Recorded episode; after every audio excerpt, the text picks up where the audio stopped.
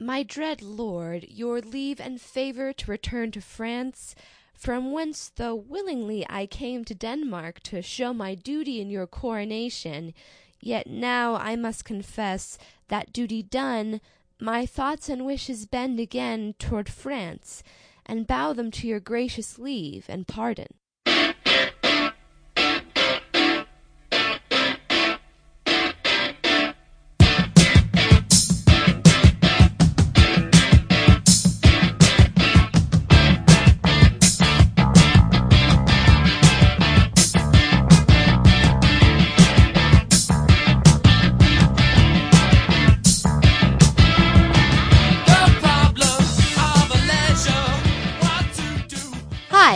Shannon Camp, And I'm Zach Powers, and this is Stage of Fools. the unofficial Royals podcast. Tonight we'll be discussing the season 3 finale, season 3, episode 10, To Show My Duty in Your Coronation. In the days leading up to Robert's coronation, Robert reveals new facets of his character as Liam becomes increasingly distrusting of his brother. With Eleanor preparing to leave the palace, Jasper appeals to her one last time. Cyrus vows to ruin the coronation by killing himself.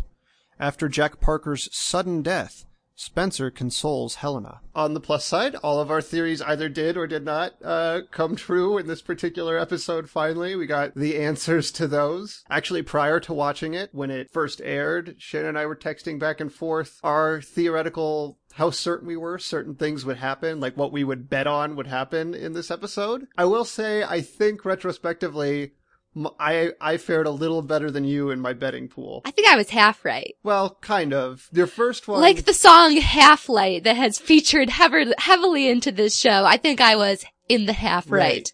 I think I only gave one and you gave two. You gave um that Robert will find out about Catherine and Liam, which is kind of half true, I guess. That's what I'm saying is half true. And the other one you gave was a terrible secret about Sebastian will be brought to the fore, which did not happen. I kind of w- came onto the idea that that idea would be addressed, the follow through of uh Jasper telling the reporter that. Okay, sure. Well, all right.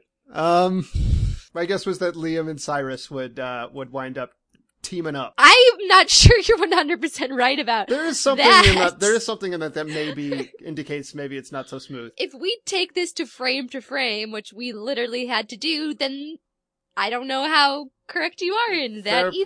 point, I guess. Fair point. Before we get into the nitty gritty, I want to talk a little bit about overall impressions of this episode because it is the season finale. Uh huh. And if you uh, play back the tapes and listen to the rest of our season, if you have been listening, you'll know that we've had a lot of positive things to say about season three. In general, we've been really enthusiastic about it. We've praised the show for developing more of a sense of humor and kind of letting go of a few things that had been kind of nitpicks in the past. But this episode was a huge disappointment. It just kind of sealed for me the idea that this show is not capable of sticking the landing. Like they had all these plots and ideas and stuff that needed to be, you know, brought to a crescendo and stuff in this episode. And I just question how many of those plots paid off in a satisfying way or set things up in an effective way. Well, Like there are some bright spots that we'll talk about, but I found this episode to be very frustrating. One, uh, I did have plenty of issues with this episode, but I don't think I had quite as many as you overall. Two, uh, it's very fortunate, we haven't mentioned it yet, that the show got a fourth season because this Oh, yeah. episode was designed as kind of a cliffhanger episode. Not all is right in the world at the end of it by any stretch of the imagination.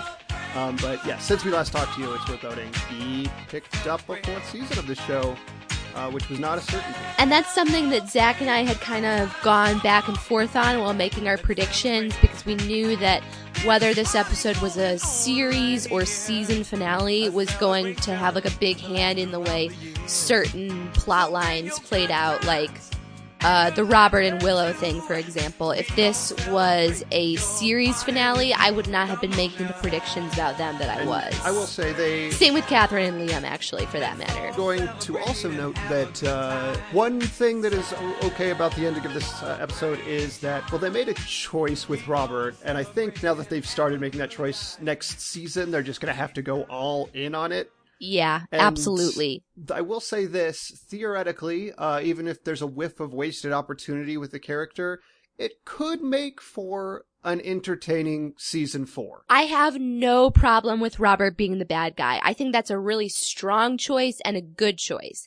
It was that they, It's something they that we so many kind of thought yeah, we happen. predicted, or we kind of started to ca- caught on happening. It's that this season was Robert, like his plots and plot lines that sprung from him being back absolutely dominated the entire season. And they brought so many interesting ideas to that character, and I felt like his presence kind of brought a breath of fresh air to the show because he was creating all this conflict. And I just feel like by going so far that they basically turned him into a full on sociopath who cares about nothing but power, they gave up the chance to have someone who all along they've been trying and failing to make Cyrus this sympathetic villain. They had all the dominoes set up to have like knock them down and have Robert be a bad guy who could actually have sympathetic moments. But they just totally threw that all away in the last Yeah. 10 minutes of the episode. I was uh, I was kind of trying to dance around the big reveal because it's clearly how the show wanted it to be. There's no way But- we can talk about this episode and not spoil the very, very ending because they don't reveal to the last 10 minutes, less than that. I will say, um, one of the pros I think that will happen with, like we say, Robert being a full blown sociopath, which I think again they're going to have to dig their nails in even deeper next season on, is that I think it's actually a route that might work to giving Cyrus not only something to do, but actually making him a sympathetic villain. It's pretty, I've seen a lot of shows where there's a person who's the villain character and they become more sympathetic because somebody worse comes along and they have to start Yeah. siding with the good guys. That works a lot of the time. Jake Maskall is a great actor. He and Max Brown, who plays Robert, are great together.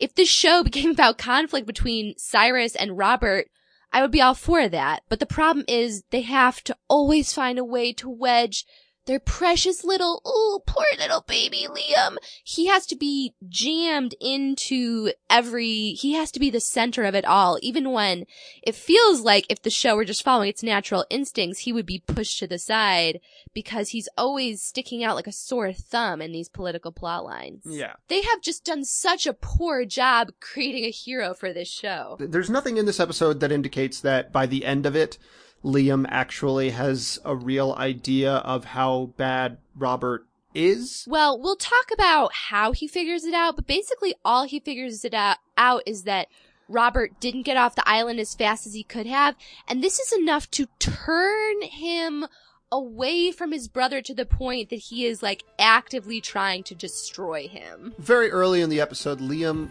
for some reason, This was hilarious. So, in like the opening bits of the episode, um, one of the first things we see Liam do is the first thing we see Liam do is he goes to the island where Robert was stranded, and he finds his old uh, pilot helmet, and he brings it back to Robert, and he's like, "You could have gotten off that island at any time. I did some research that." Boat came by multiple times. So I don't know why he had to go to the island to do any of that. Exactly. But here's what I thought. When he had the helmet and tossed it on Robert's desk, I thought he was going to be like, this helmet has a radio in it and it's still working. So why weren't you radioing for help or something like that? that would make way more sense. But it did. That is not what happened. okay, this is a helmet that the show used to reveal to us that Robert was alive. So like it's a helmet we've seen many times before. Apparently the only thing was really revealing was that Robert wanted to be king really badly and that's why he was scraping off the HRH because it would be his royal highness, not his royal majesty, which would be king. I didn't even think about that little scraping off being like a thing for a play for power. I just thought it was completely useless. It was a red herring because it was supposed to make us feel like Robert didn't want to be He royal at be all, royal. but it turns out he was just being a petty bitch about one initial. Here's my other problem. There are so many. I ha- I can't decide if this was Boone's secret, and if it was, why the fuck did Boone know a boat came by the islands? Was it his fucking boat? Because he was living on one. Maybe he was like sweating it because he knew that he was the one who shot Robert down and he was like worried about them finding either Mm. proof or him le- alive in the wreckage. I feel like it might be more that Robert had some part Then in staging this whole Jasper find it out because Jasper's the one who tells Liam that there's like something But shady we, going on we don't Robert. hear what Jasper tells Liam, nor what Boone tells Jasper, because this secret doesn't make any No, sense to be what Boone knows. sense. But- but if Robert had a part in staging this thing, What Jasper told Liam is theoretically, because I think this is going to be something that's going to be addressed in season four. Robert knew that Ted had a target on Simon's back and he didn't do anything to kill him, but he didn't do anything to save him. If Maybe. Was Boone's secret and that's what Jasper told Liam, why wouldn't Liam tell that to Eleanor and Helena when he was pointing the finger at Robert? I don't know. Liam's dumb. That's why. Liam's very stupid. No, he would have told. There's no way he wouldn't have told Eleanor right away. There's no way he wouldn't have told Eleanor right away when he sits her down in a chair and says, I went to the island and I found out all this. There's no way he wouldn't have told her if Jasper had told him that. And Jasper would have been tempted to tell Eleanor. Then Boone's secret is fucking dumb. It like is it doesn't dumb, make any But sense. It's also stupid that Robert called Jasper's father and then Mr. Frost was the one to tell the reporter. Like, this show does stupid things. That's why I'm trying to tell you this was a bad episode. All right. I mean, we'll have to wait a long time to be certain of this, but I- I feel like we have not heard the last of Boone's secret, which sounds like a kind of whiskey. or a kind of like really cheap perfume or cologne. First thing we see in this episode is a flashback, and we get the return of the actor who played Simon in this episode. We haven't seen him all season. I think he gets credit when his portrait shows up. Maybe so. I think so. legally you might have to do that. Young Simon with a little bit of CGI youth on him. Yeah, it's kind of funny. He's got a lot of makeup on and then they CGI'd on top of that, so he looks a little bit like Tom Hanks on the Polar Express, but it's again still a very welcome return. Uh, he gets a, a scene later where he looks just there's no none of that stuff on his face. But um, and I almost cried. playing chess with young Robert, Chess. A game of kings. and in the episode's first hint that Robert may not be what he says he is. Yeah, because they cast the creepiest looking child ever to play him, unlike the very cute looking child they cast to play young Robert in season one. There's three of these flashbacks, and it's Simon teaching Robert to play chess and being like, You can learn a lot about a man's character from how he plays chess. Uh, in the later flashback, they give some hints of Robert's evil. By the way, he disregards his pawns as useless and cares only for the infallible king. If a six year old isn't a good sport, then they're definitely going to be evil forever. Evil. Yeah, he's definitely Macaulay Culkin bad seed vibe on this on this kid. After this confrontation about the dumb helmet, Liam and Robert have maybe their most serious fight to date.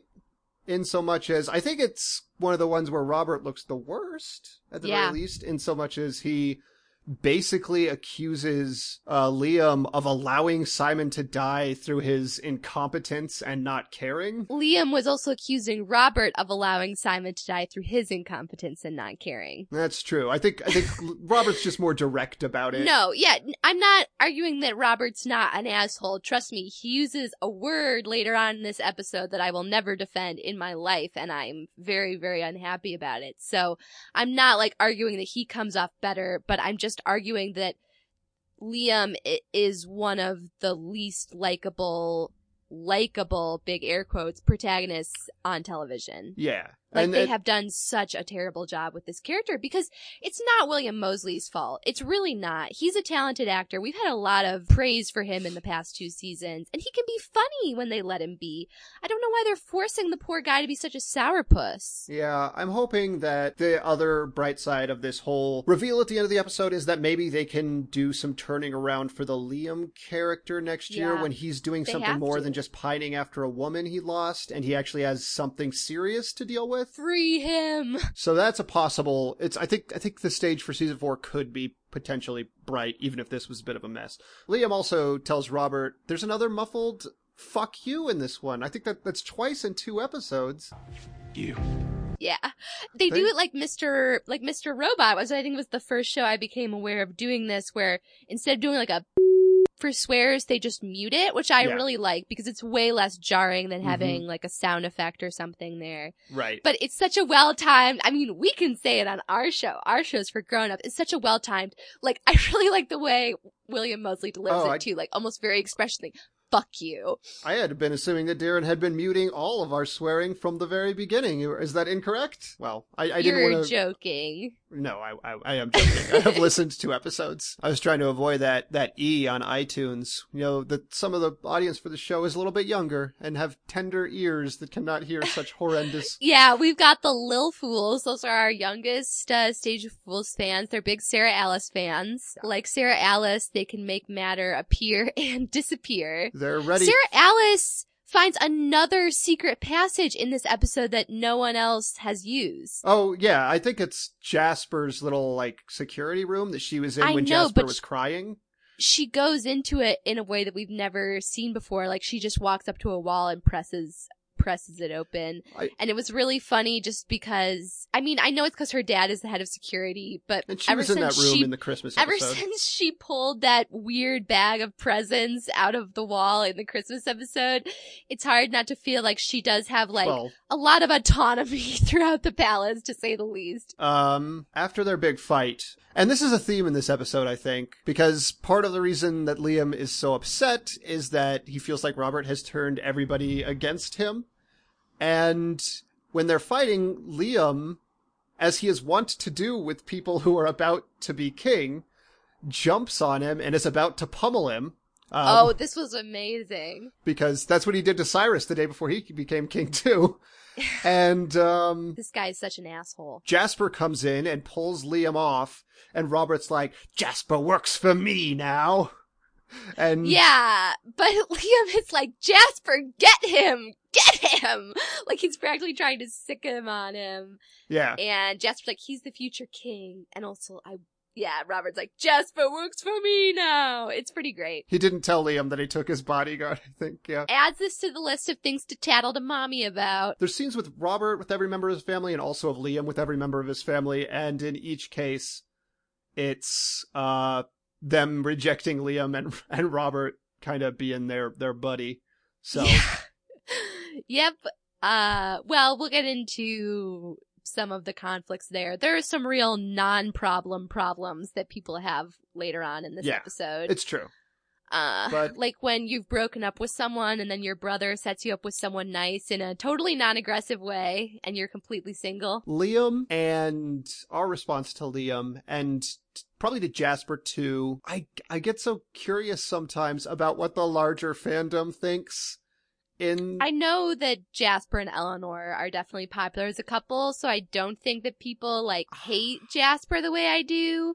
I think people think that Liam is hot and that earns him a lot of brownie points in a way that he doesn't earn with th- me because I don't find him attractive. He looks like my little brother. I think I I would not be in the slightest surprised if boy that Liam is, a lot of the fans on the internet think he is extremely romantic in sort of the same way that like noble. like sort of like uh the same way Edward Cullen was actually super creepy, but his response was that he was extremely romantic. I'm sure that's true. I don't think there's ever been as much enthusiasm for like a relationship that Liam has been in No. as there is for Jasper and Eleanor No, though. that's- Like people were never that into I mean like people liked Liam and Ophelia, but they weren't like aggressively rooting for them. I was like, who is his season two love interest? And I'm like, I guess it was sort of Willow, but they never really, it kind of like fizzled out like six episodes in and then Dominique Jr. came along and he was sort of making eyes at her. Yeah, I guess that's right. And then she just straight up disappeared. Oh, and she wasn't a character anymore. I don't know. I, I and that makes definitely Eleanor and Jasper like everybody else on this show is involved in this like political drama about the secession of the crown and et cetera, et cetera, et cetera. And Eleanor is just in a romance movie about Jasper and totally not involved with any that she No, very very rarely interacts with Cyrus for that reason because Cyrus Yeah. only exists in the political drama side. We've talked about this before, why Eleanor and Cyrus almost never interact, but then when they do, it's clear that they have like an extremely nuanced and complicated yeah, relationship in some ways. But, um, it's kind of frustrating too because in some ways, Eleanor is actually the member of the royal family who has genuinely reached out the most to the common people with charitable efforts and stuff. And it's annoying. I mean, I know it's because she's the third child, not because she's a girl, but I'm like, isn't anyone going to consider her for ruler? Like seriously, these Yeah, dumb think she- boys can just kill each other. though I she don't doesn't think she want wants it, it. but as I'm just like, you know how it is. I've been talking about this a lot, and it's gotten a little bit better this season. It's just really frustrating that she has like nothing going on for her besides the romance. I- They've really wound down her family plots for the most part. And even her designer stuff is a lot about like creating the conflict between Sebastian and Jasper. Catherine has apparently not been visited by Robert a single time since uh he became king, and he and had he that like, "Do you want to have amazing sex with the king?" Yeah. And I think now, maybe retrospectively, like that paper Robert mask, maybe now there's like some added surface level symbolism to that, because he's like obviously a sociopath who is not who he was pretending to be, but that's how we can sanely interpret what he says and does later on in this episode. However, I'm not sure the writers of the show are right now like Robert is an emotionless sociopath. they had to be by the time they were writing this episode. I think that throughout the season, they may not have necessarily had that in mind because they created all this family drama stuff with Robert. And then, like I was texting you, in the scene where Robert and Liam are fighting, both of them are apparently on the verge of tears, like visibly tears in their eyes. And I just feel like, again, part of that could be like sloppy direction. Like the actor who plays Robert is being directed to be like caring or emotional or something. It just feels like a very uneven thing to land on. For me, I was always less convinced of certain aspects of Robert than I think you were. If you listen to old episodes, there's times where I feel like, I mentioned that I feel like he's ignoring his family's emotions. In the case of Liam, if they had this thought out at the time, he was intentionally provoking him, but uh, not just ignoring him. I agree with you about the moments of ignoring his family's emotions, but even that was something that we agreed when we were recording those episodes, scene to scene, they were going back and forth. Maybe there'll be a DVD commentary we Who can divine won't the mind of. God? Um, but yeah, so she's just doing yoga with uh, Angie, and she's like, "I ain't seen Robert since he became king," and yeah, it's a it's fine. Angie doesn't like yoga. I still kind of like Angie more than Catherine. Angie, like every scene Angie and Catherine are in, it becomes really awkward because it's like, why isn't Angie the one who's a main character? She's really fun. I enjoyed her little bit. I'm glad we got to see her a little bit in the finale, even if it was only for a couple moments. Like, like I said, I really enjoyed her scene with Kath, her scenes with Catherine in the last episode. Yeah, so Catherine, I to have her guess, is saddled with being not unlike Will, uh, not unlike William Moseley, is saddled with being a very kind of serious, emotional, constantly character who doesn't get a lot have as much fun, and Angie doesn't have those restrictions, so she gets to be a little bit more of a fun character. Um, and we always felt like we saw the best of Ophelia when she was in her scenes with Eleanor. And it always feels like we get to see the best of Catherine when she's in her scenes with Angie and she's allowed to kind of like relax a little bit out of being the love struck ingenue. Angie does text Liam because Robert has been ignoring Catherine for a long time, using Catherine's phone. And Liam comes immediately and he's very, again, setting up a contrast to Robert. He's like, I would do anything for you. I'd always be here at a moment's notice, blah, blah, blah. Basic Liam bullshit, you know, that he's constantly spouting every opportunity he gets. I mean, I understand what they're going for. Like, he'll be there for her no matter what. I get that.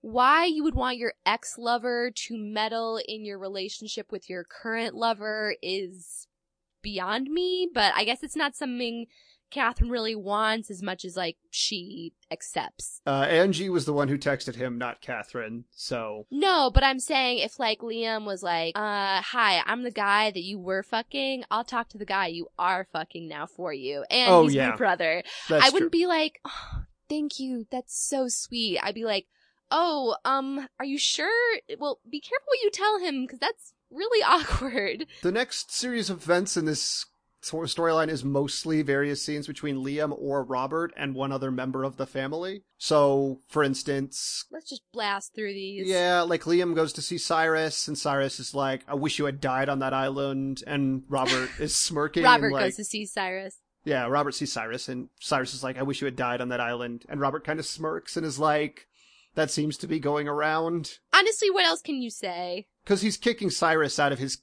his room, basically. And I think he, he also threatens to kick Cyrus out of the palace if he doesn't rein in his bullshit by about 90%, I think is the quote. Um, which is fair.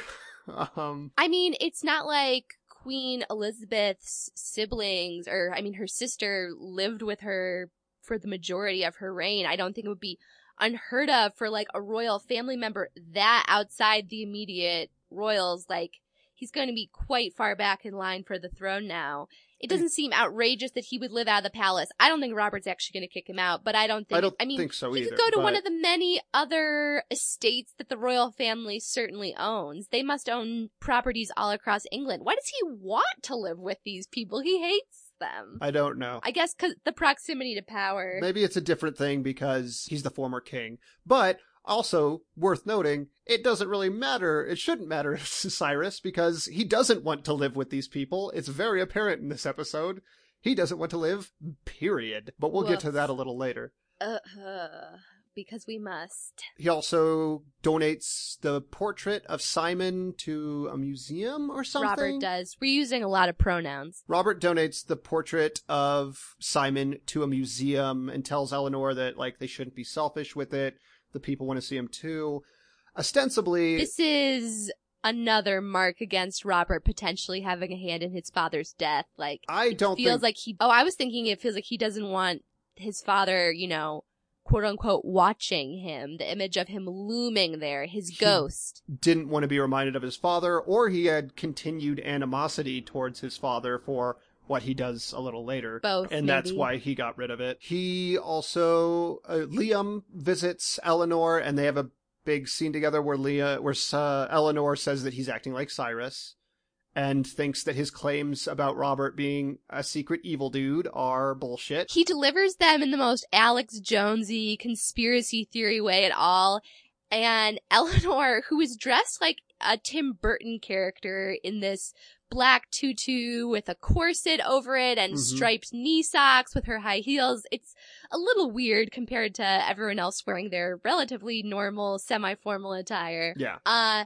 she confirms a theory that I had about the last episode. Liam is like, Robert got you to do his dirty work at the Privy Council, and Eleanor is like, no, I said all that stuff about Cyrus because I wanted to, and that's how I feel, which, which is what I had thought all along. I think that's accurate. I think also maybe the show may want us to believe that so- Robert's such a master manipulator, he knew Eleanor would do it anyway, but I don't know. It's it's ridiculous. And Liam also goes to Helena and uh, kind of starts laying out his problems with Robert to her, and she's more or less like, you shouldn't be so resentful because you didn't get the throne, like it was always technically his. And somehow, I don't remember what causes him to bring up the fact that, oh, he talks, they were talking about if Simon would still be alive if, if Robert weren't on the island, maybe. I think Helena says something like, well, we didn't save him either. And then I think Liam says, well maybe he wouldn't have been out walking the city if his wife wasn't cheating on him for the last 30 years. and she slaps him very unconvincingly. Yeah, but he had that fake slap coming. Yeah. I think uh, I- Elizabeth mean- Hurley should have put a little more force into it, but yeah. I thought this was one of Elizabeth Hurley's best scenes this season, and I thought it was one of Helena's best scenes as a character, just in terms of like her finally talking and using common sense in general. I mean, again, it's probably going to turn out that Liam is right and Robert was Oh. evil. Definitely. I'm not questioning that, but going off what Helena actually knows, she is using her common sense, and everything she's saying is more or less sensible.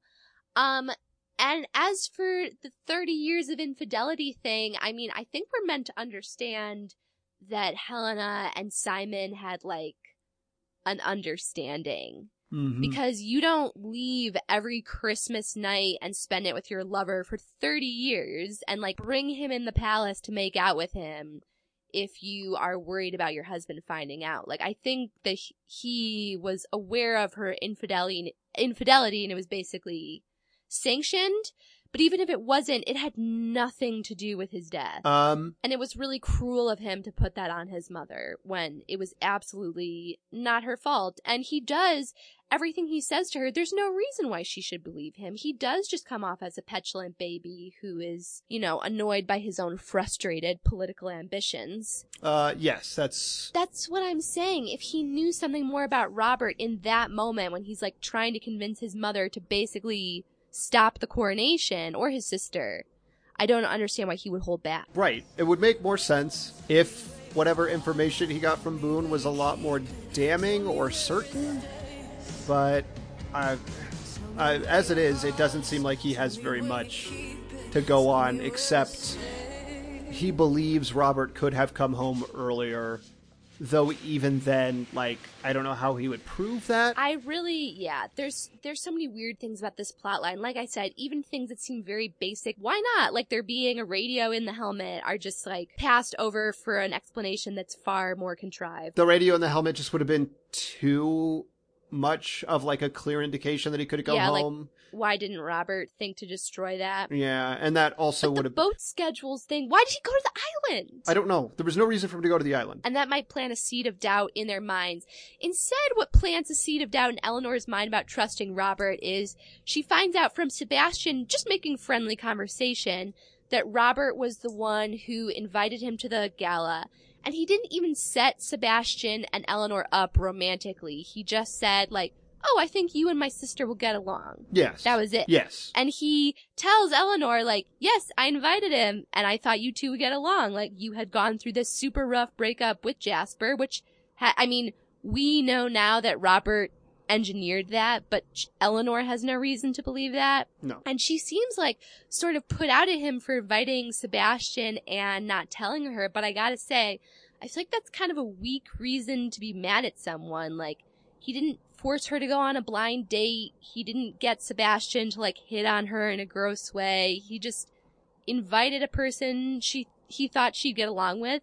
And she obviously did because they're like best friends and they might start a business together. Yeah, I mean, at best, I don't think she's she's not like very angry with him or anything. She's He's not very- angry, but she's like sus- a little bit like Suspicious. I, I can Yeah, see the suspicious and put reaction of slight annoyance at a family member trying to interfere with your love life, but that's about Especially- the extent of it. Yeah, I mean, you could be like, oh, it was so soon after my breakup, but that's not what she takes issue with. Yeah.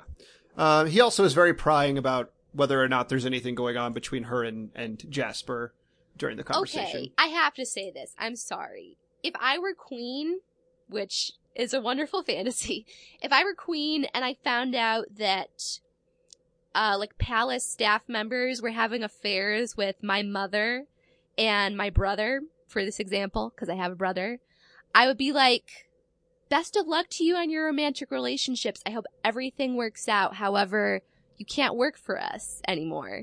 And the show acts like this is such an outrageous proposal. But to my mind, if someone is having a romantic relationship with a member of the royal family, they should not be employed by the royal family. Uh, well, that's not what he's doing. I mean, in this case, he he still has Jasper on. Like he hired Jasper.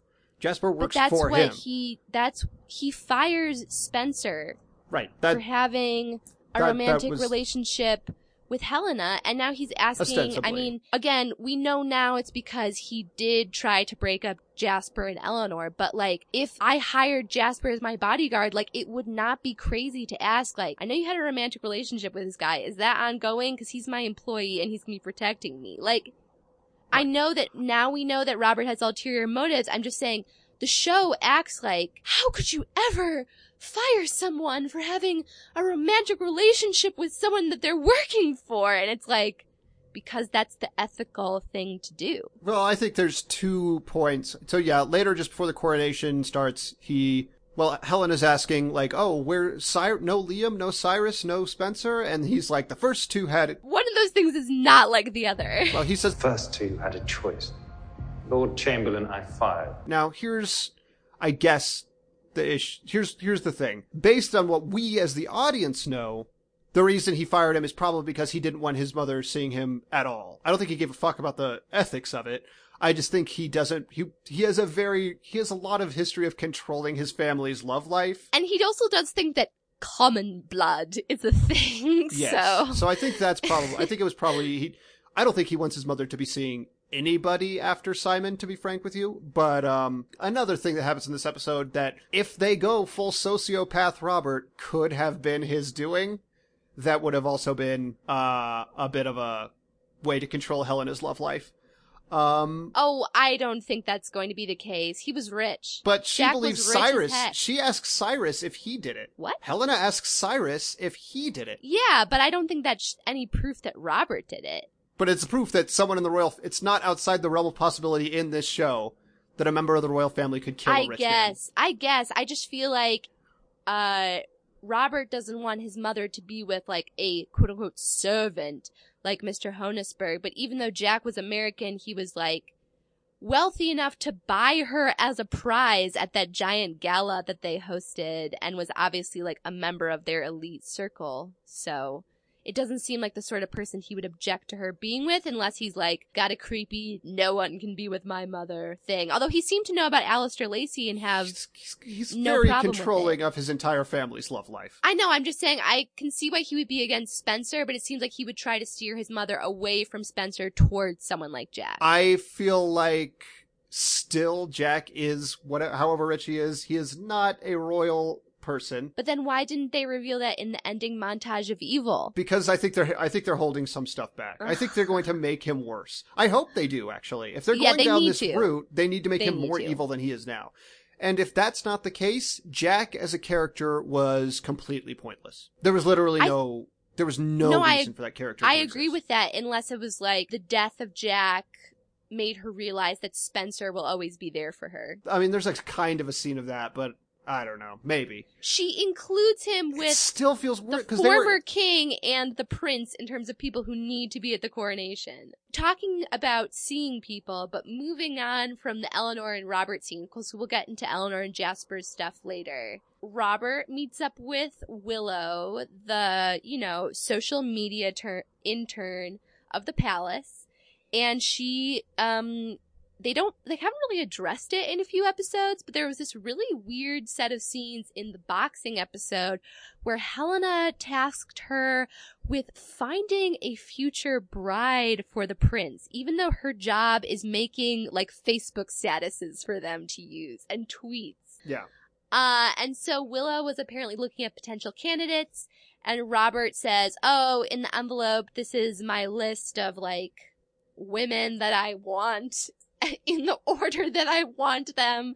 And Willow's like, oh yeah, I get it. If your first choice works out, why go on like all these bad dates? He's like, to Yeah. make the TV show The Bachelor, I guess. and they She's have like, another quick. enough."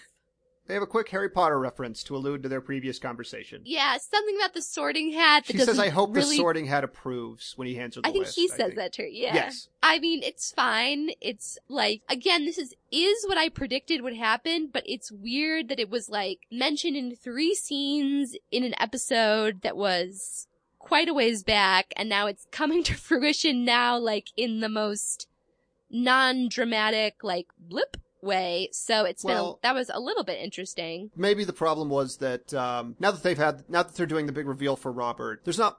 They wanted us to believe that he was in love with Catherine up to this point, so it wouldn't have made sense for him to like have a relationship with Willow.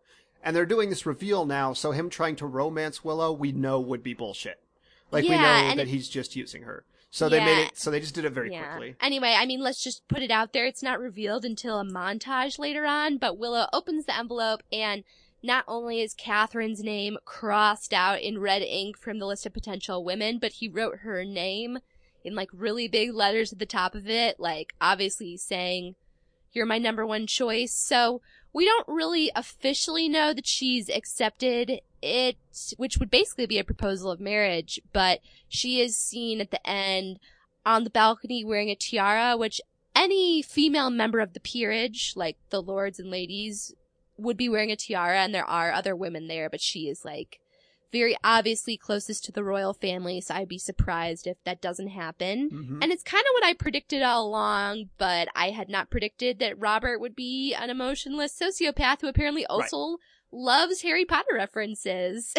in spite of predicting that there would be a conflict with Robert all next season and that he would more or less become the villain, neither of us thought that he would literally be a sociopathic villain. yeah. Um, well, let's get into that because he goes to visit Catherine. once again, They sleep together again.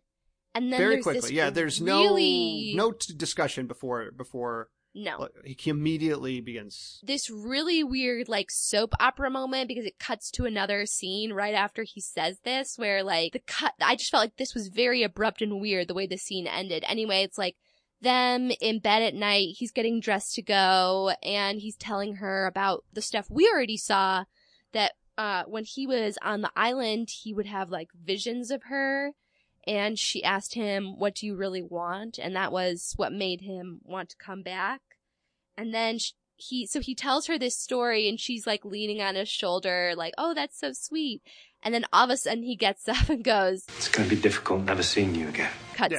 End of scene. And it's revealed in part of his montage of evil later that he came back and the first thing he did, apparently even before he went to the palace, he was allowed to wander the streets alone with no guards in Right, his that's true. Rasputin drag Uh huh. and he saw Liam and Catherine like kissing and embracing outside her apartment because it was the night that Liam thought that he was officially going to become king because he had been proven to be Simon's biological son. So, um, Robert had known about them all along and just like romanced her for revenge, I guess. Yeah. to like make her um, fall back in love with him. I think probably revenge against both of them. I think retrospectively, if you watch some of the earlier scenes where he talks about Catherine openly to Liam, I think it's to toy with him and torture him a little bit. Yeah, definitely. So, but, uh, and of course to continue sleeping with her because as he says, Because let's face it, you're quite the whore in bed. I think it's that common blood in you. But you'll have to ask Liam. which is one of my least favorite lines that the show has ever done. I mean, I know they're not trying to like glorify him the way they've glorified an No. abusive character like Jasper, but as much as I have felt, you know, kind of antipathy towards Catherine at times, it's always a horrible word to use against anyone, but I think it's like a very gendered insult and it's a really gross moment. I'll I'll say this. Unlike some of the other gross moments over the course of this series, that one is I think they understand how gross of a thing that is to say cuz that's the line where you're supposed to be like, "Oh, this guy is straight up a bad dude."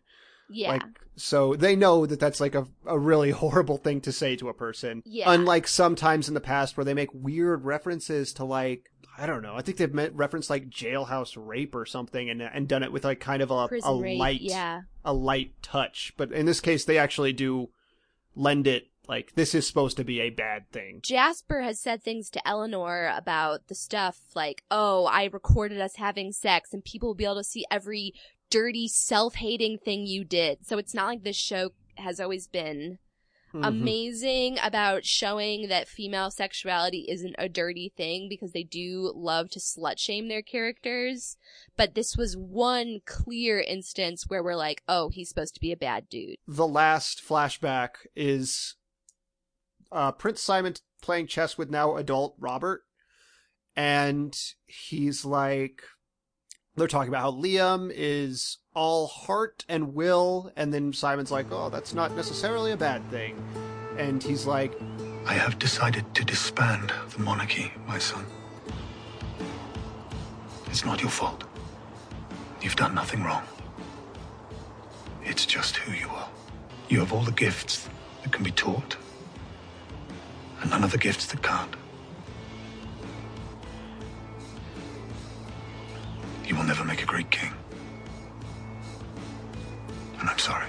Well, he has to reassure him, I do love you. I do, my son. Because after you say, like, you have no natural gifts, that's like basically saying, you're smart, uh, but you have nothing else to your personality. To be fair, Wow, dad. That is the harshest thing. Simon has said some harsh things to Liam and Eleanor, but that was one of the harshest things you could ever tell one of your children. well, to be fair, his son is a sociopath, and he probably has figured that out. I think Simon recognized that he was a sociopath. This is all retconning. This is all retconning. This was not planned in season one. In season one, Oh. Simon and everyone else talked about him like he truly was the most good-hearted boy in the world. And I Yeah. don't think that it was like, oh, Simon was just, uh, didn't want to seem like blah, blah, blah. No, no. This is completely something invented this season. I'm I'm shocked that you are surprised when the show retcons because it does it so frequently. earlier in the season, it seemed like they were kind of returning to their season one roots with this plot line Maybe. more than ever before because specific things from season one, like the darts, would be referenced and called upon, but then it just like, no. I would not be the surprised if in season four they just decide Sarah Alice literally is actually a magic person. That she has magical abilities at this Yeah. point. Like I, anything they do that makes no sense with the previous seasons, and that one would actually make more sense than most decisions. But uh, after that, uh, Robert seems very agitated at Simon for telling him this. This is one of the reasons why I, again, if they make si- uh, Robert a villain, I think they should go all villain, and I think he should have at least some connectivity to Simon's death. I honestly do. I think that I- he should have done something to help Ted Pryce get it done. that is what should I agree with you. I think it's more likely that the show doesn't go all in because they do tend to waffle about these things and it's not that he conspired with Ted to have him killed it's that he knew about it and did nothing to stop it. So Um, no arguments here. What? el- What? Do, oh, and then also there's in the montage of evil. Uh, they cut back to when Jasper and Eleanor were trading letters and were a happy couple.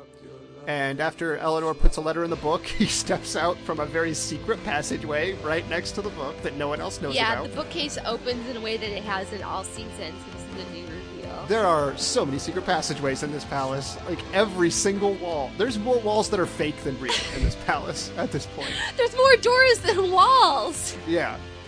Uh, so he comes out through this secret passage and looks at the note, and it's a note where Eleanor apparently, as she reveals in another scene, proclaimed her love for Jasper. I think it he was supposed to be like the first time she said I love you. It was, yeah, I think so. And this was like on Christmas Eve or Christmas Day. And he picks up the phone and calls a number that he knows and is like, yes, is this Mr. Frost, Jasper's father? I have a hot scoop for you that you can tell the British media or whatever for money, I guess, is what the plan is. And he throws the note in the fire because he's evil now.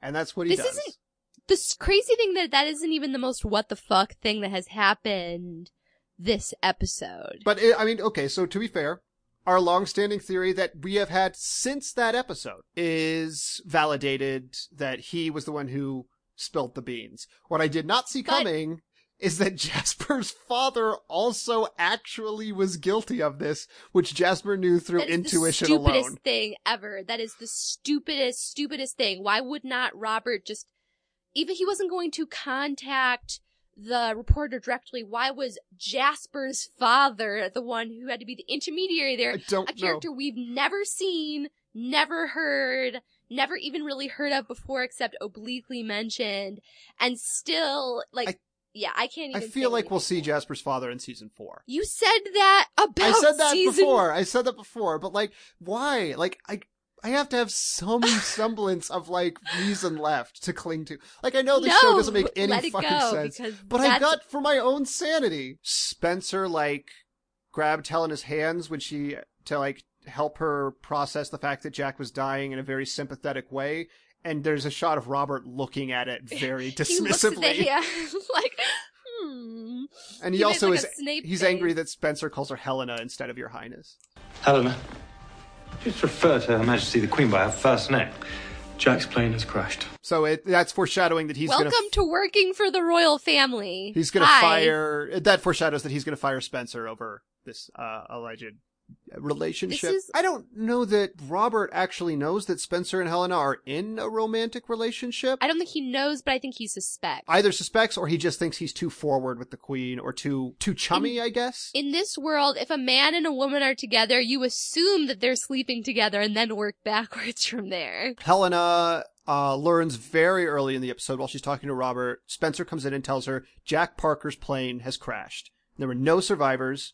On the plus side, he didn't have to go to Wyoming, but on the bad side, he's dead. Um. anyways, He died in a private plane crash, which is not an outrageous thing that could happen on accident because private planes are notoriously dangerous. And it's also worth noting this plane was the plane that Helena could have been in. Uh, had she decided to go to Wyoming instead of stay for Robert's Big Ben thing. Maybe if this thing wasn't about Robert or Spencer, it's supposed to make Helena like realize her mortality or something. Like her the thing she does to Eleanor, like, you only have one life, go I live guess. it or whatever. Maybe. And later, Spencer comes in and she's like, kind of not processing it. She's like, oh, we need to worry about the candles during the coronation. And Spencer's like, do you want to talk about Jack? I know he meant a lot to you. Blah, blah, blah. Eleanor is there for her, and Eleanor's upset because her mom was on the plane that almost crashed. I would be holding on to my mom like a baby koala bear if she was ever on a plane that almost crashed. I love well, the you, plane definitely, the plane did crash. She was just almost Well, on it. you know what I mean? If she was almost on it and then it Yeah. crashed, or if she was on a plane that almost crashed. Anyway, Yeah. she also wears a dress to Robert's coronation that shows a lot of cleavage for the mother of the king, who's like the dowager now, but I don't know. she is She's- still Elizabeth Hurley. I will say this. She's roughly as sad about Jack dying as she was about Simon dying, and she went on like three dates with Jack. She also took Alistair's death pretty much in stride. does visit Cyrus and say, "Did you, did you cause this crash?" And it might be because Cyrus did try to kill Alistair Lacey. So Cyrus' storyline starts with the most confusing thing that has ever happened in this show. That's really, really saying something. Let me Zach and I had to go back and forth so many times on what we think might have even happened in this scene. Okay. So let me preface this by saying this is very important. If you watch this episode without the previously on, you would be even more lost as to what happened in this in this shot. But on the previously on, they show Boy George body double of Cyrus being like, "Oh, I look even more like the king now because he got a nose job, I guess, a while ago." And he looks exactly like Cyrus now. Yeah, now they're not even like doing the slightest thing to make him look different than Yeah. Jake Maskall. So the first shot we see of Cyrus is it starts on Robert watching this speech about getting fitted for the crown, and the news is like everybody's very excited for Robert's. It's the biggest crowd in the history of the world, and it cuts to. I will say this about the show: some of the shots are very nice, like the way they move the camera is very smooth, and the cut between Robert to Cyrus watching this news program it's pretty well done. We've always had nothing but good things to say about the visuals. And so it's Cyrus now in his butterfly suit watching this. We should um, explain what the butterfly suit is, though. That's kind of something to just toss in there. Uh, I'll explain because I don't know that Zach has the fashion vocabulary that I do. It's an off-white two-piece suit, a matching uh, jacket and pants that are off-white with the most beautiful black, like hand-drawn ink illustrations of butterflies and various insects, like in straight lines, quite big print all over the suit. And then underneath it, he's wearing a really nice black collared shirt and a black tie with like a reversal of the pattern. So it's a cream set of butterflies and insects on a black tie. Like, the fashion on this show, the costume designer absolutely does not get enough credit. I mean, yes, characters at times do wear clothes that are not appropriate for the situation, but like Cyrus's costumes alone are some of the coolest fashions I have seen on TV like in a long time. So I just have to throw it out there. The visuals and artistic departments for this show have always just been so great. We have to get back to the most baffling scene in Sorry, the history I just love this show. production design. I just love production design. Cyrus is watching this news program talking about how Robert's about to have the biggest crowds of anybody in the in history, and there's finally hope back in the United Just Kingdom. Just like our president's recent Of course. inauguration. Yeah, the I mean, not that big. crowds Ob- of obviously, all time ever. not not not that big. Obviously, that crowd is there will never Nobody's be a crowd. Nobody's got crowd. bigger crowds than Right. him. That crowd will never be beaten by anybody throughout the fullness of time. He's watching this. He looks despondent. They swing the camera around to the back of his head. And very suddenly, he pulls out a revolver and shoots himself very quickly. And about two seconds later, Cyrus enters the frame from behind the TV, looks down and says, Safe passage, you beautiful bastard. and then looks up and says, It happened again! and walks out of frame. And that's the end of the scene. It is never addressed. It is never referenced again. It's never, never brought up. And Cyrus is, by the way, wearing, it? they're both wearing the same butterfly suit, by the way. Yes. But yeah, so Butterfly suit makes it sound like they're both dressed as giant, I, like Disney World style mascot butterflies. It does. That's why I had to clarify for the Sure, audience what it Sure. actually looked it's like. It's a very okay. nice suit. It's not a comical suit. It's a So- very good suit. There are a lot of problems. One, his body double has not been part of the plot in a long time, and Nope. he has barely appeared on the show at all. True. Two, Two episodes, we've maybe? barely seen him without his nose job, so it was very hard to tell that this was an actual Cyrus watching. Obviously, the intention is supposed to be, oh, you thought Cyrus killed himself? Psych, we got A very unearned fake out. But it is, I have to say this, like, a very unearned, tasteless gag, because not only is it not funny, but like, if you're going to have a just gag scene that has no plot purpose to be a but to be a joke and you're using suicide as the punchline someone literally shooting themselves in the head like i think maybe there are shows that could pull that off very very dark satires Maybe. the Probably. royals is not that show I and yeah. it's very confusing Cyrus's remarks after are very confusing because what does it happened again mean? I Has he had other like, body people- doubles? Have they killed they themselves? Why did the body double kill himself? Because he won't have work as the king's impersonator anymore. I- so Cyrus is still around. I think that it happened again implies that at least other people have committed suicide in the king's bedroom, which we've never heard reference to, and by the way, is not a fucking news story. Um, anywhere. Like, this does not come up. No one cares. That later that day, they are measuring his bedroom to like redesign it for Robert. There should be a fucking pool of blood and police officers Yeah. in that scene. Only thing I can think of that remotely might be the it happened again thing that we've actually seen recently was he, he poisoned Jeffrey in that same room. So maybe it's like there's another body to clean up. Maybe, but he took care of that himself. Like he wrapped him in a carpet and by himself threw him off a bridge. that scene was like a scene I mentioned to Zach earlier in, I think it was season two, where Cyrus banged a gong and then Liam and Eleanor appear to materialize out of thin air behind di- a Japanese Well, screen. the difference is that scene was great. That was like the best scene in Yes. season two. This scene is confusing and dumb and awful. but the and comparison unearned. there is it's something that can not be explained in any way. Right.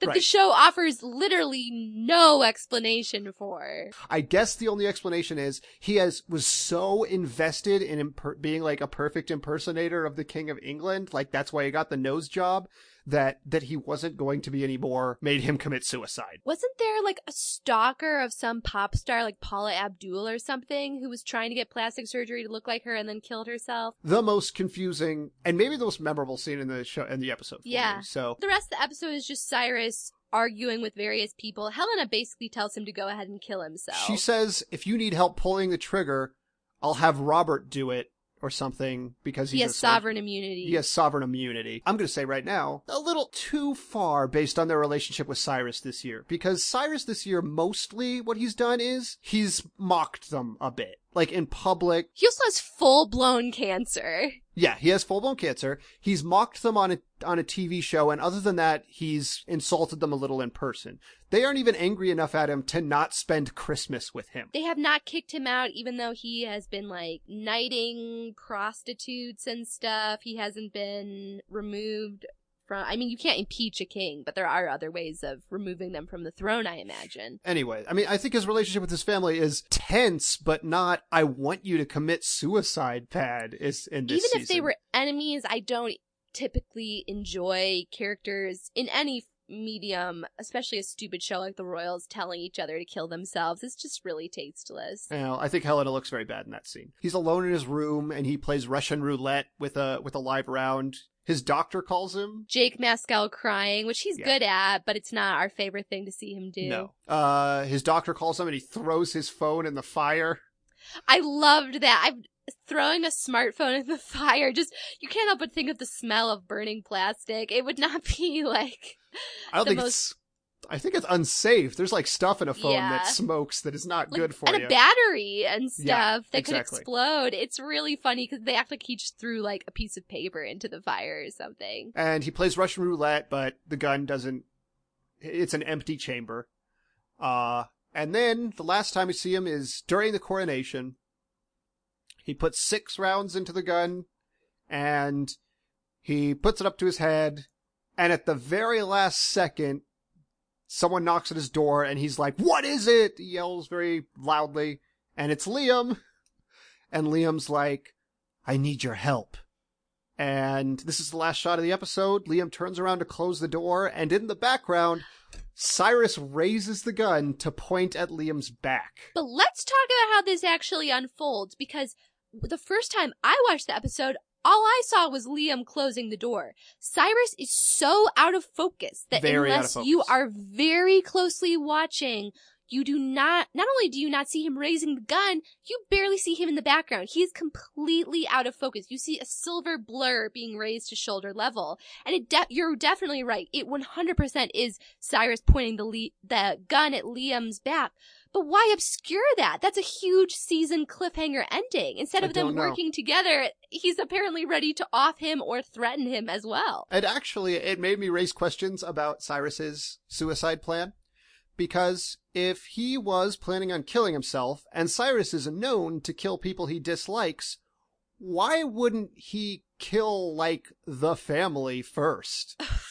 Well, I hate that you're asking that question. I mean, Uh, that character why is would he a go on a killing rampage where he kills himself? He's I a mean, think murderer. He doesn't, like, he's murdered several People several can be murderers and be. I mean, he's always killed people who did put him on a political disadvantage. I agree with that. I don't think he's going to go on a murder suicide rampage. Maybe like, not. Uh, he's gonna kill himself. kind of Because now lot. he's he seems very. E- it doesn't seem too hard for him to decide he's going to kill Liam. Uh, but anyway, it's just weird to me that the show would obscure that because it's actually a great dramatic moment and a great image. Why they, I can understand having him out of focus in the background and like mostly it's Liam and you're kind of like, but he is so out of focus that literally the first time I watched this episode, I did not know that happened. And Zach told me and I was like, what?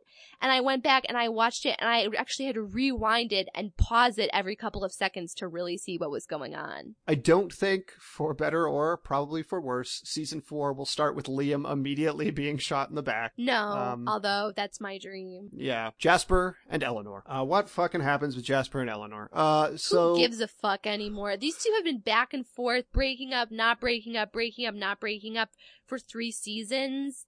That I just, they've never been, they've had like maybe two days where they were happy together. So okay, yeah, uh, it's true. I don't give a shit anymore, is what I'm saying. Eleanor says she's tired.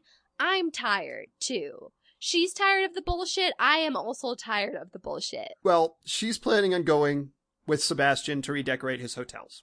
Because why not? Because Yeah. think of one good reason why not. There isn't one. She should totally do it. She's in her mid twenties and she has never spent more than a couple days without her family. She and a couple I'm guessing weeks. during most of the time she was with, well, still, she was with Liam. She's never been away to university on her own. She's never lived abroad on her own. She's never Right. even had her own apartment. Like, if I were her, I would be absolutely gagging for some independence. yeah, she's going with Sebastian, and there's a kind of a comedic scene, I guess, where she has way too many suitcases. How wacky for her six month trip. And It's Sarah like, Alice calls yeah, out it's a like one. trunks. yeah, it's trunks. It's like full size trunks. But Sarah does pop out of a suitcase. Yeah, Sarah Alice pops out of a suitcase and she's sad that Eleanor's leaving. It's cute. It's It is- fine. Yeah. They had to give us a little more Sarah Alice before the season was over. It's not fair.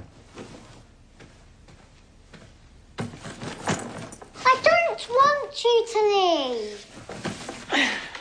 They had to give us a little more Sebastian, and it might be the last we see of him. He's his usual kind of kind, kind of funny and charming, but mostly, you know, personality-less self. It's like Jasper says later on, he literally couldn't dig up any dirt on him. Like, it's so hard to imagine this guy having a bad breakup with anyone like he says he has, because he's just generally amicable. Well, Jasper goes into a room and is skulking around, and Rosie's like, What are you doing? You gotta get out of here. This time my safety's off already, or something. And it's a pointless scene. He's the worst bodyguard ever. He should want Rosie to be a good bodyguard to Eleanor, who can't grant him access to her because he should want her to keep the princess safe. Like, well, ugh. Sarah Alice wanders over to Jasper's office and she's laying on the desk bemoaning that Eleanor's gonna leave and that their love didn't work out. And she's like, oh, there's no such thing as happy endings. And Jasper gives her this spiel about how happy endings are real. It's they're sometimes they're a little different from in the books, but they're real or some shit. He makes her promise to always believe in happy endings, which I would never do to one of the children. I mean, I unless you're for. talking about the short-lived television show, I I also agree. Uh, you know how both your parents died in a car crash when you were an infant? Well, that was actually a happy ending to their story because all stories end happily because always believe in happy endings. hmm he confesses that he did really love Eleanor, and guess who's just standing outside the door? Rosie, and just like James, she's like, wait, he loves her? I guess I should just let him emotionally abuse her and totally do my job wrong because love is involved. like, Um, love is like a magic word on this show that just grants you all sorts of access and privileges. Like, you've treated me like complete shit, but I love you. Oh, wait, you're a really good person, actually. Because Uh, of love. Yes, uh, it's a problem. This is infuriating to me. Well, anyways, Sarah Alice finds the little book, pop-up book, storybook that they made for Eleanor in the Christmas episode, and gives it to Eleanor, and is like, "We made this book for you," and.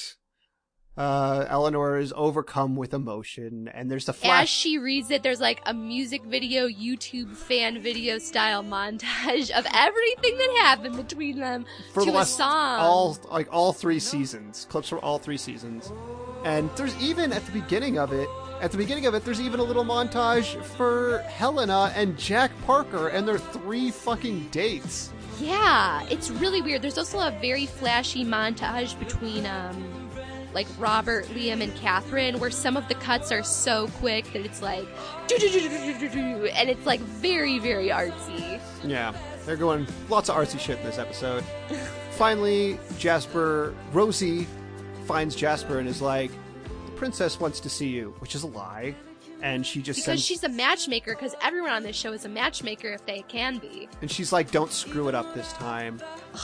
And he goes in and they have this conversation, and she's getting really angry at him for like ignoring. Gaslighting her. Yes, that, and also ignoring the letter that she wrote where she says, I love you, which we learned Robert actually burned, so Jasper, who says he never got it. I guess that is at least the truth.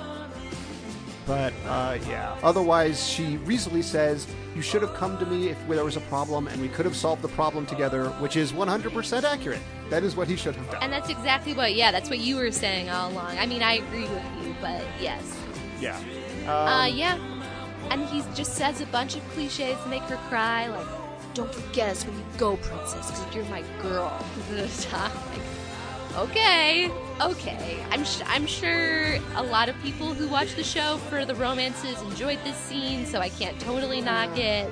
Personally, him just spouting a bunch of cliches after cutting her down so hard and treating her so badly when she made herself vulnerable is like a lot to take.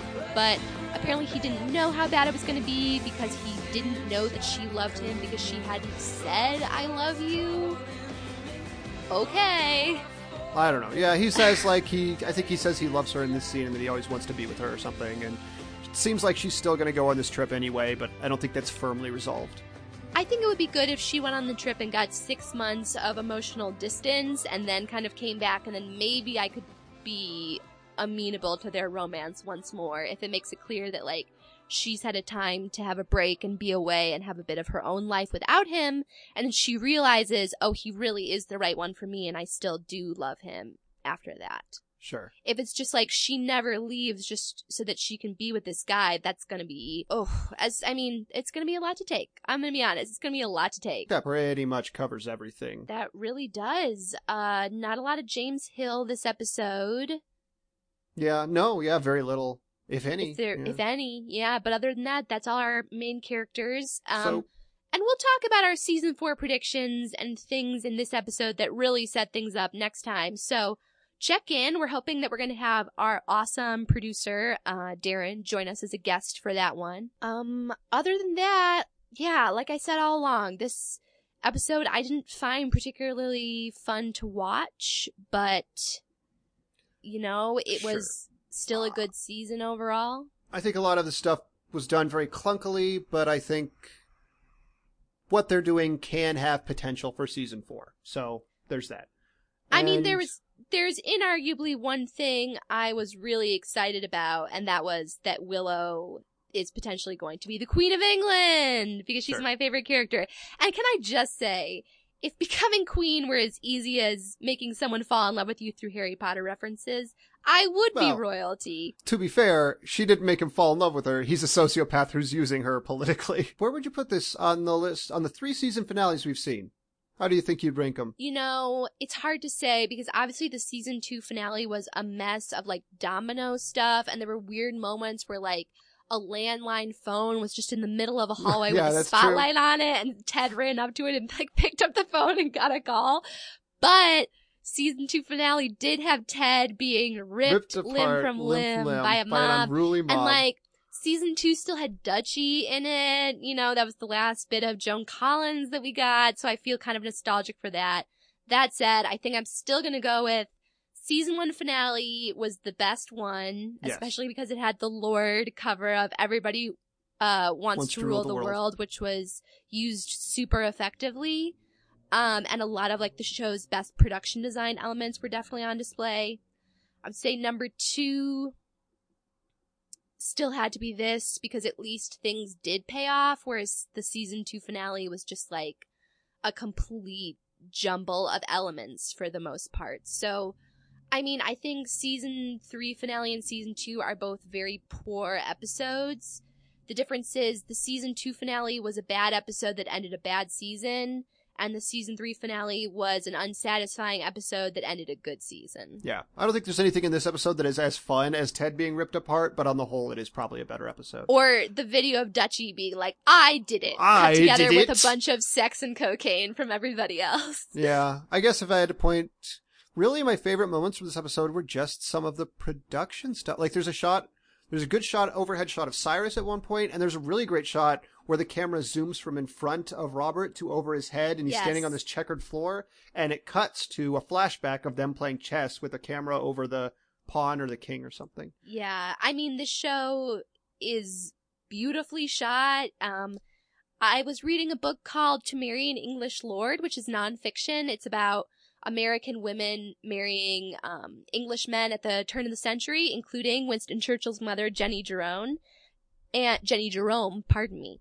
And uh, Blenheim was a major setting in this nonfiction book, so it was exciting to see the palace on air this year, although we were unhappy to find out that apparently it's going to be Nazi headquarters in one of the upcoming Transformers movies. there was a big which controversy because in the next Transformers movie, they decked it out like some kind of Nazi headquarters, even though it's where Winston Churchill was born. yeah, I mean, I'm not going to pretend that Winston Churchill was a perfect person. no, but he didn't um, like Nazis but it's much. really no it's really i still find it to be kind of jarring not just because of him but like the rest of his family his were also very involved in the you know um allied side of the war effort fighting the nazis and i just feel like it would be really jarring to see but the good news is i wasn't exactly looking forward to the transformers movie anyway and i have never seen one of those movies so should be easy enough to avoid. So what was your favorite moment or image of the episode? Well, I didn't think you were going to ask it. That's why I mentioned the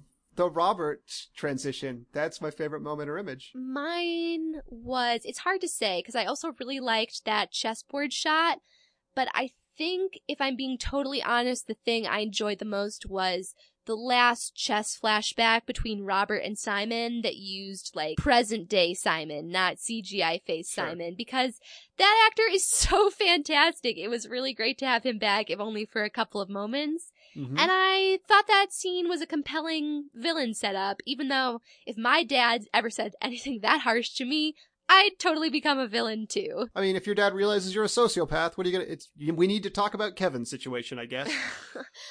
Uh, I don't know. I think I'm probably one of the most emotional of people alive, so the odds of me being a sociopath are slim. well, with that, I guess I will see you for our season three wrap up episode with our producer Darren. But in the meantime, I've been Zach Powers. And I've been Shannon Camp. All right, we'll see you next time. Till then.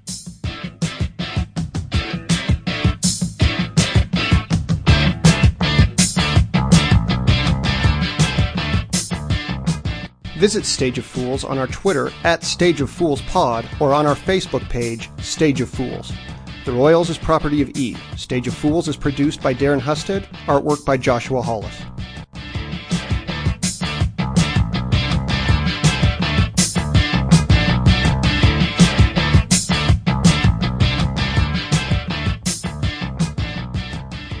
Was scraping off the HRH because it would be His Royal Highness, not His Royal Majesty, which would was, be King. He scraped off the HRH and each, and I think when you're king, it's Majesty. And when That's what I just said. Yes. I think I think I thought you said it the other way around. Oh, Um, did I? But anyway, yeah, No, I'm pretty sure But- Majesty is the highest one. He scraped off HRH. yeah, it is. It is. That's what I It is. said. I think. I think you said he scraped off HRM, but no, maybe I'm he wrong. scraped off HRH. I said the Okay. correct thing. Okay, well, Darren whatever. edited it together into Obviously, something this is not going to be in the actual episode. Um, no, this is just our mini Judge John Hodgman moment.